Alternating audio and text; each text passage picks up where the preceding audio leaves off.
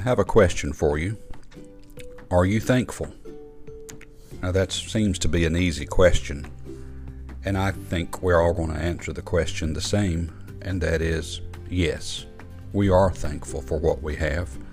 We're thankful for the family. We're thankful for our health, for the most part. We're thankful for our children. We're thankful for our parents, for our job, for our home. For all the many things that we have, we can give thanks.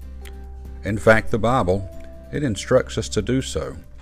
1 Thessalonians 5, verse 18 In everything give thanks, for this is the will of God in Christ Jesus concerning you. The word in everything give thanks is very meaningful.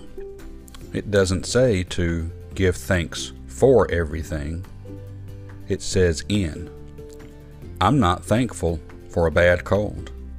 I'm not thankful for surgeries that I've had to have. I'm not thankful for the pain. But regardless, I am to give thanks in everything.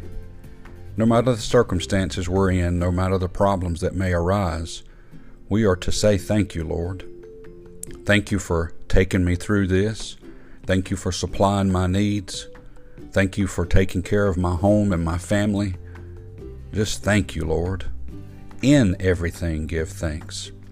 Even when we are not thankful for what we may have, we should be thankful in the situation that has allowed us to endure, that has allowed us to keep going, that has allowed us to hold our head up and to really say thank you. The Lord is willing to do whatever needs to be done, and He is worthy of our thanks.